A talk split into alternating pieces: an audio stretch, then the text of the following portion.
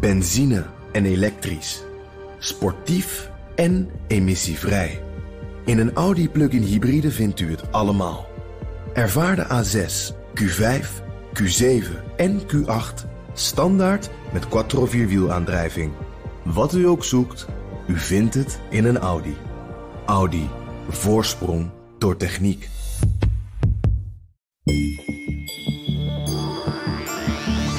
Een extra aflevering van de China-podcast, omdat vandaag de nieuwe China-strategie, nou, de eerste China-strategie van Nederland, is uh, gepubliceerd. Op de omslag staat Nederland-China, dubbele punt, een nieuwe balans. En daar ga ik over spreken met Laurens Boven, politiek verslaggever van BNR. En Jean Dome, ook verslaggever, maar dan bij het Financieel Dagblad. En jullie hebben vandaag allebei de presentatie gezien, allebei de minister geïnterviewd. Ik ben Mark Beekhuis en deze podcast wordt mogelijk gemaakt door het Leiden Asia Center. Eerst ga ik uh, het interview van jou, uh, Laurens, met de minister even laten horen. Dan hebben we in ieder geval een, een klein aftrapje van wat daarin staat. En dan gaan we daarna er met z'n drieën daarover spreken. U noemt, meneer Blok, China een prisma. vanwaar die beeldtaal? Als licht door een prisma valt, dan komt het er in uh, prachtige kleuren uit. Uh, heel veel facetten. Er zijn heel veel facetten die niet samen te vatten zijn in één of twee steekwoorden. Vandaar... Ja, Oké, okay, dus die, die, strategie is dan een soort zonnebril waarbij u dan de juiste kleur probeert te treffen om dat prisma te begrijpen? Waarbij we aangeven dat het dus niet simpel is terug te brengen, want die neiging bestaat nog wel eens in het debat van sluit de markt. De markt sluiten is onverstandig. Tegelijkertijd moeten we bij het onderhouden van die handelsrelaties, van de contacten tussen uh, universiteiten, onderwijsinstellingen, ons ook realiseren dat China op een aantal manieren het spel anders speelt dan wij. Voor uh, veel staatssteun geeft, soms ook spioneert op het gebied van mensenrechten regelmatig een rol speelt. Het is van belang om al die zaken te, te benoemen. Ja, hoe concreet is dat dan eigenlijk? Want u benoemt inderdaad al die problemen heel netjes in de strategie. Maar eh, ik pak even één voorbeeldje uit. U spreekt uw zorg uit over buitenlandse studenten hier aan de universiteit en de risico's op spionage en het weglekken van Nederlandse innovaties naar China. Maar vervolgens bindt u daar geen maatregel aan om dat probleem dus te voorkomen. We hebben al eerder aangekondigd, ook naar aanleiding van zorgen over Iraanse studenten, dat we structureel met universiteiten en HBO's in kaart willen brengen waar de risico's zitten. Dus bij welke studies en uh, bij mensen uit welke landen. En samen met hen afspreken hoe je dat het hoofd kan bieden. Maar ik zie geen wettelijke maatregel van uh, die en die mensen willen we niet, die weren we. Het is ook zeer de vraag of je daar een aparte wet voor nodig hebt. Maar is deze China-strategie concreet genoeg? Ik hoor nu al wat kritiek vanuit de Tweede Kamer dat het eigenlijk niet zo wordt gevonden. Ja, als iemand uh, het niet concreet genoeg vindt, dan is natuurlijk meteen de wedervraag: wat is uw voorstel? Ik heb met interesse uh, twee notities van Kamerfracties gelezen, GroenLinks en de VVD. Maar ik kan ook niet zeggen dat er heel andere voorstellen in zitten dan in deze nota. Maar je legt die uitdaging wel bij jezelf als je zegt: ik zou nog meer willen. Tot slot één ding nog. U heeft het in het hoofdstukje waarden, en dat gaat voor mensenrechten, heeft u het heel duidelijk over onze waarden en stelt u tegenover Chinese waarden. Is dat nou wel verstandig? Want onze waarden zijn toch universele waarden? Daarom is het ook van belang dat ze universeel worden toegepast. Het gaat hier specifiek inderdaad om de universele verklaring van de rechten van de mens. Denk aan vrijheid van meningsuiting, denk aan vrijheid van godsdienst. Maar tegelijkertijd erkent u het bestaan van zoiets als Chinese waarden. China heeft op een ander aantal terreinen andere waarden dan uh, Nederland en al die landen die overtuigd zijn dat de universele rechten van de mens de basis zijn voor, uh, voor ons handelen. Ja, maar dan mag het toch niet wijken van die positie? Dus houden wij vast aan die universele rechten van, uh, van de mens en willen wij niet naar een systeem van, ik zal maar zeggen, Chinese waarden. Nederland zal altijd op blijven komen voor die universele rechten van de mens. Jean, uh, we hebben al een klein beetje nu gehoord van uh, wat er in het, uh, in het rapport staat, in de strategie. Wat is, wat is jou opgevallen bij de presentatie van morgen? Wat mij opvalt is dat aan de ene kant het kabinet in deze notitie, hè, waar de Kamer een, een, jaar geleden om heeft gevraagd, dus ze hebben op de valreep hun belofte ingelost. Maar in die notitie benoemen ze op zich alle problemen die er zijn. Ehm, tegelijkertijd zie je, en dat is denk ik belangrijk om vast te stellen, uh, proberen ze heel nadrukkelijk de relatie met China niet al te zeer te belasten. Dus uh, Nederland heeft een, uh, handelt veel met, met China. En van tevoren, dat waren ook de signalen die wij kregen in de aanloop hier naartoe. Hè, er was bij het bedrijfsleven heel veel zorg. Van als we naar te hard gaan, dan lopen het risico dat China represailles tegen Nederland zou kunnen nemen.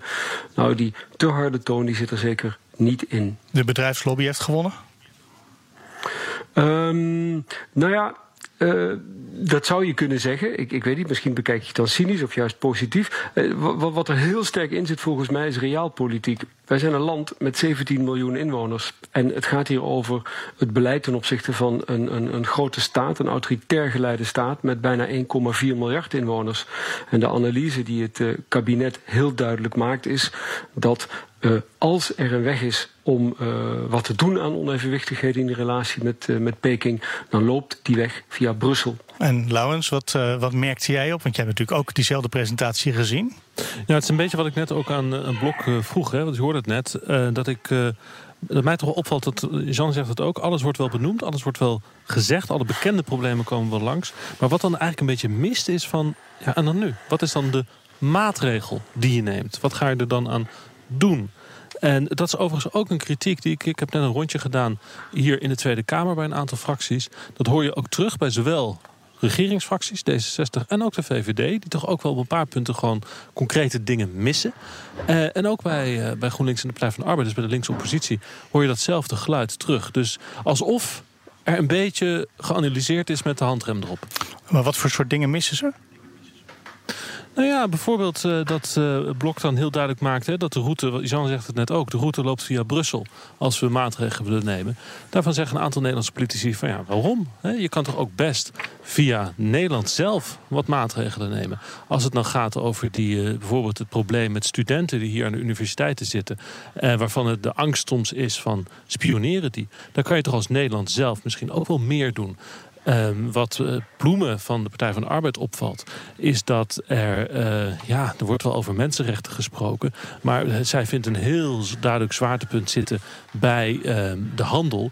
En haar valt op dat hier opeens het Nederlandse kabinet het begrip Chinese waarde introduceert. En dus ook in feite het rechtvaardigt dat er Chinese waarden bestaan. Terwijl Ploemen benadrukt de mensenrechten zijn universeel.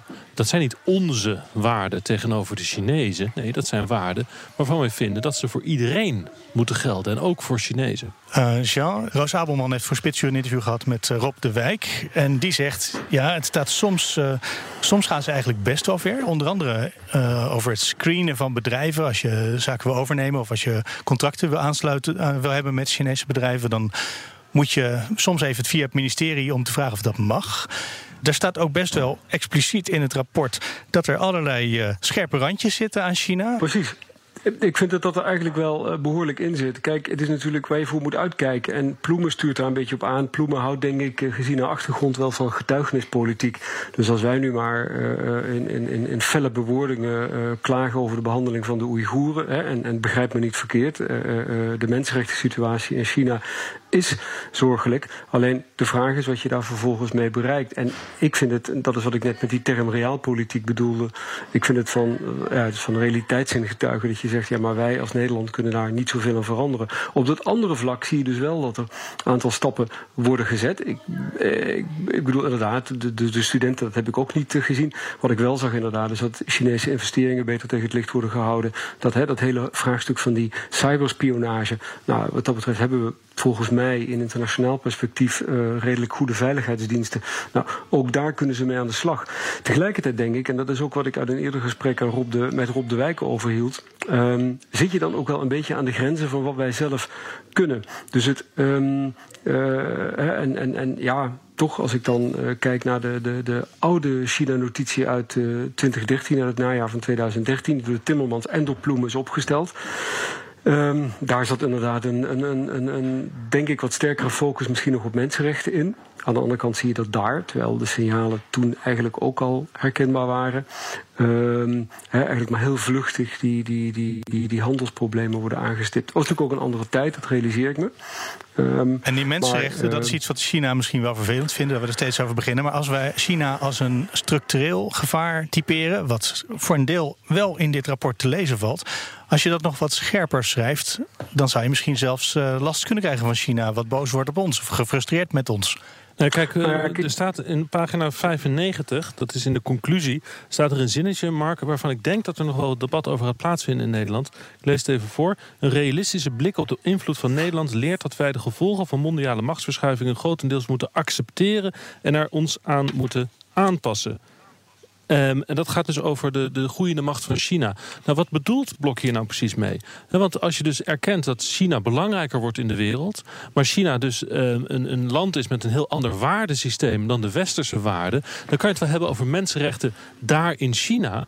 Maar uh, China is internationaal actief. En dan verspreidt dat internationale waardesysteem zich natuurlijk ook naar eh, de rest van de wereld. Bijvoorbeeld in de manier waarop er in Afrika zaken wordt gedaan. Nou, en dat zijn wel vragen, dat overstijgt dus het belang van de Oeigoeren in China. Dat gaat ook over ons. Dat gaat ook over hoe wij omgaan met internetbedrijven uit China. Dat gaat over hoe wij uh, internationaal zaken doen in Afrika tegenover Chinese bedrijven. Dus wat dat betreft denk ik dat er in de Tweede Kamer daar best nog wel wat uh, althans, daar moet je het zoeken. Als er dus wordt gezegd het is te weinig concreet, dan zit het in, in dit soort dingen. Nou ja, wat ik denk eh, is, uh, ja, ik bedoel, dat, dat herken ik wel. Tegelijkertijd denk ik van wat, wat Blok uh, tegen mij zei in het interview, maar misschien moeten we hem uitnodigen om naar de podcast te komen zelf. was dat hij zei van kijk, je ziet inderdaad die, die verschuivende mondiale machtsstructuren. En je ziet dat China inderdaad is, is machtiger, is assertiever geworden. Maar je ziet ook recent verschuivingen in de Verenigde Staten.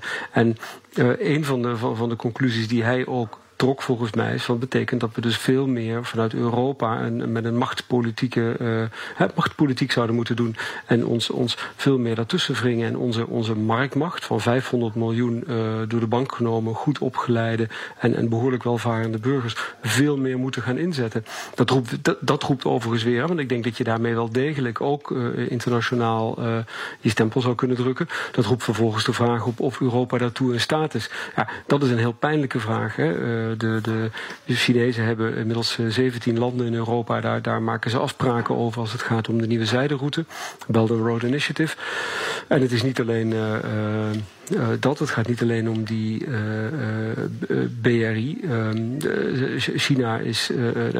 we zagen dat in Griekenland. daar heeft ehm, China de haven van Piraeus gekocht. We zagen dat Griekenland in 2017, sorry, dat was even waar ik naartoe wilde. Die hebben toen een, een EU-verklaring over mensenrechten geblokkeerd. Dus ja. Uh, het, het, zijn terechte vragen hoe je het allemaal handen en voeten gaan geven. En, en, en wat het kabinet heel sterk doet, is het in Europa neerleggen, in Brussel neerleggen.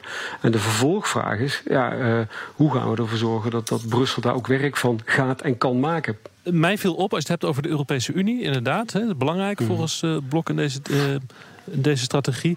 Uh, GroenLinks, Bram van Ooyek, die zei mij net... ja, wat ik dan mis, is dan een visie op... wat dan de Europese industriepolitiek moet zijn. Hè? Wij, zijn wij redeneren hier in Europa natuurlijk altijd vanuit de vrije markt. Vanuit het tegengaan van marktdominantie... door één of twee bedrijven. Terwijl de Chinese werkelijkheid natuurlijk precies andersom is. Hè? Staatsgeleide bedrijven, grote met politieke ondersteuning... die kunnen expanderen. Is dan ons antwoord dat wat we nu altijd al doen... Of moeten we een nieuwe manier van internationale zaken doen ontwikkelen die uh, op gelijke hoogte kan opereren met Chinese bedrijven. Maken we onszelf in feite niet te zwak? Een interessant punt, denk ik, van GroenLinks over uh, wat, dan, wat volgens hun mist in deze strategie. Is dat uh, document wat we nu hebben, ongeveer 100 pagina's, is dat een document wat een, een aanzet geeft voor die discussie die Laurens net beschrijft? Nou, dat denk ik wel. Ik denk dat het sowieso heel goed is voor de discussie, uh, ook vanuit Nederland, hoe we die gaan voeren, uh, hoe Nederland die gaat voeren in, in Europa. Dat is prima. Tegelijkertijd is het ook een document dat, dat eigenlijk een andere fundamentele vraag raakt. Zeker in dit tijdsgewicht. We gaan richting Europese verkiezingen, waarin een aantal partijen die zeggen, nou we willen eigenlijk minder Europa. Hè, we willen meer Nederland.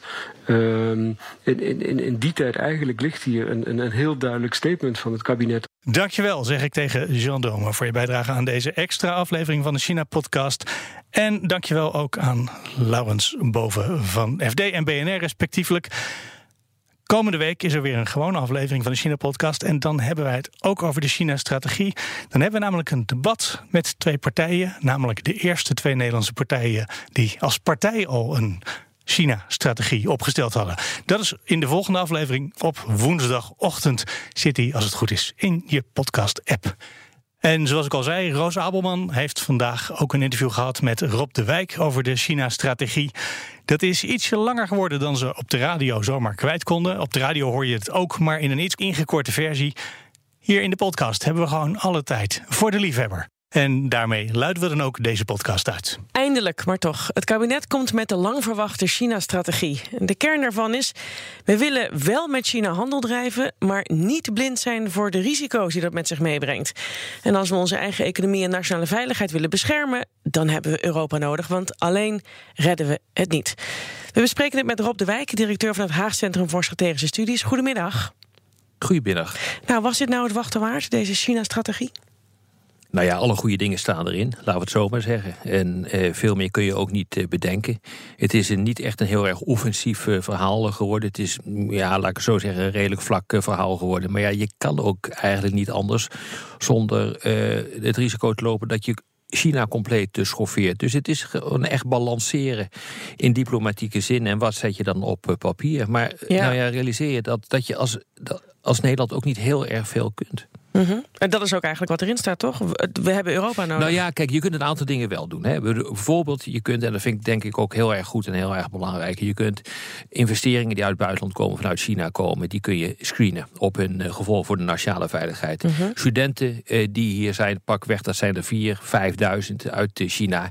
Eh, die, daarvan kun je toch, eh, daar kun je bepaalde eisen aan stellen. Je, En je kunt nadenken van, gaan die mensen eh, met mijn kennis op de loop? Dat is Ja. belangrijk, dat staat erin. Ja. Eh, je kunt nadenken over wat doen we met grote Chinese bedrijven die hier iets willen gaan aanleggen. Zoals de hele discussie nu rond 5G en Huawei. Ja. Willen we dat of willen we dat niet? Dat soort dingen staan erin. Eh, je kunt eh, je eigen kracht verbeteren. Met andere woorden, je kunt je innovatieve vermogen verbeteren. Dat is belangrijk. Eh, want ook, dat heeft ook te maken met de concurrentiepositie. En deze nota moet je ook eigenlijk in combinatie lezen met de nota die gisteren naar de Kamer is eh, gestuurd over de verbetering van de concurrentiepositie van Nederland. Dat is erg belangrijk. Ja. En je moet niet naïef zijn, je moet barrières op, eh, opwerpen tegen spionage. Nou, dat, al deze dingen staan er gewoon ja, keurig in. Ja, maar het zijn ook allemaal dingen die, maar wel die, nodig. die hadden jij en ik samen met een avondje borrel ook wel kunnen bedenken, toch? Ja, nee, maar dat is natuurlijk ook zo. Maar dat moet ik eerlijk zeggen, dat geldt eh, voor al dit soort dingen. Maar op het moment dat het officieel beleid wordt van de regering, is het wat anders. Want dan komt het namelijk boven de borreltafel uit. Ja, maar concreet, wat kunnen we hier dan nu concreet mee?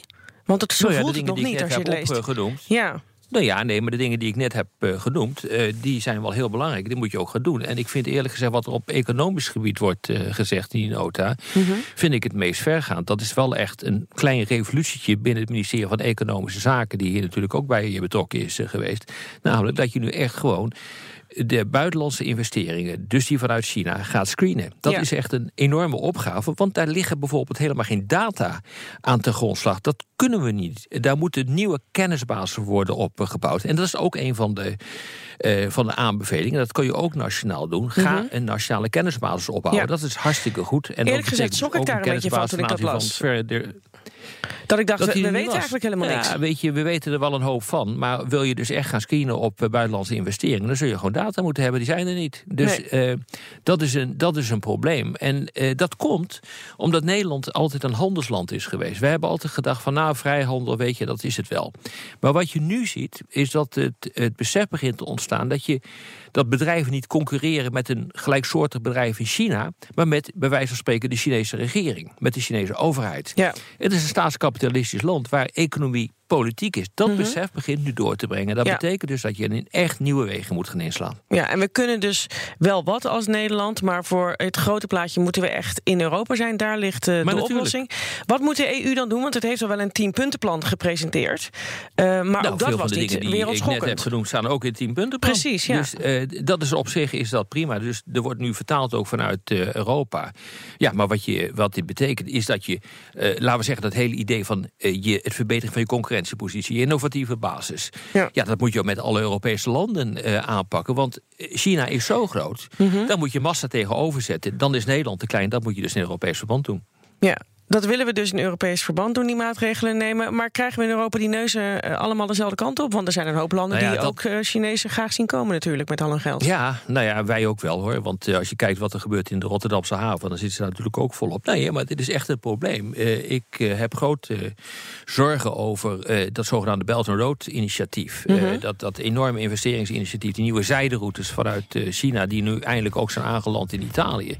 Ja, weet je, dat ondermijnt natuurlijk de de Europese Unie politiek. Ja. En dat is ook precies de bedoeling van China. Want die houdt niet aan een politiek één geworden Europese Unie. Uh, en daar zullen we echt een antwoord op moeten, uh, moeten vinden. Dat soort dingen, dat, die ben ik niet echt tegengekomen. Hoe je hiermee om moet gaan. Dank, Rob de Wijk, directeur van het Haag Centrum voor Strategische Studies.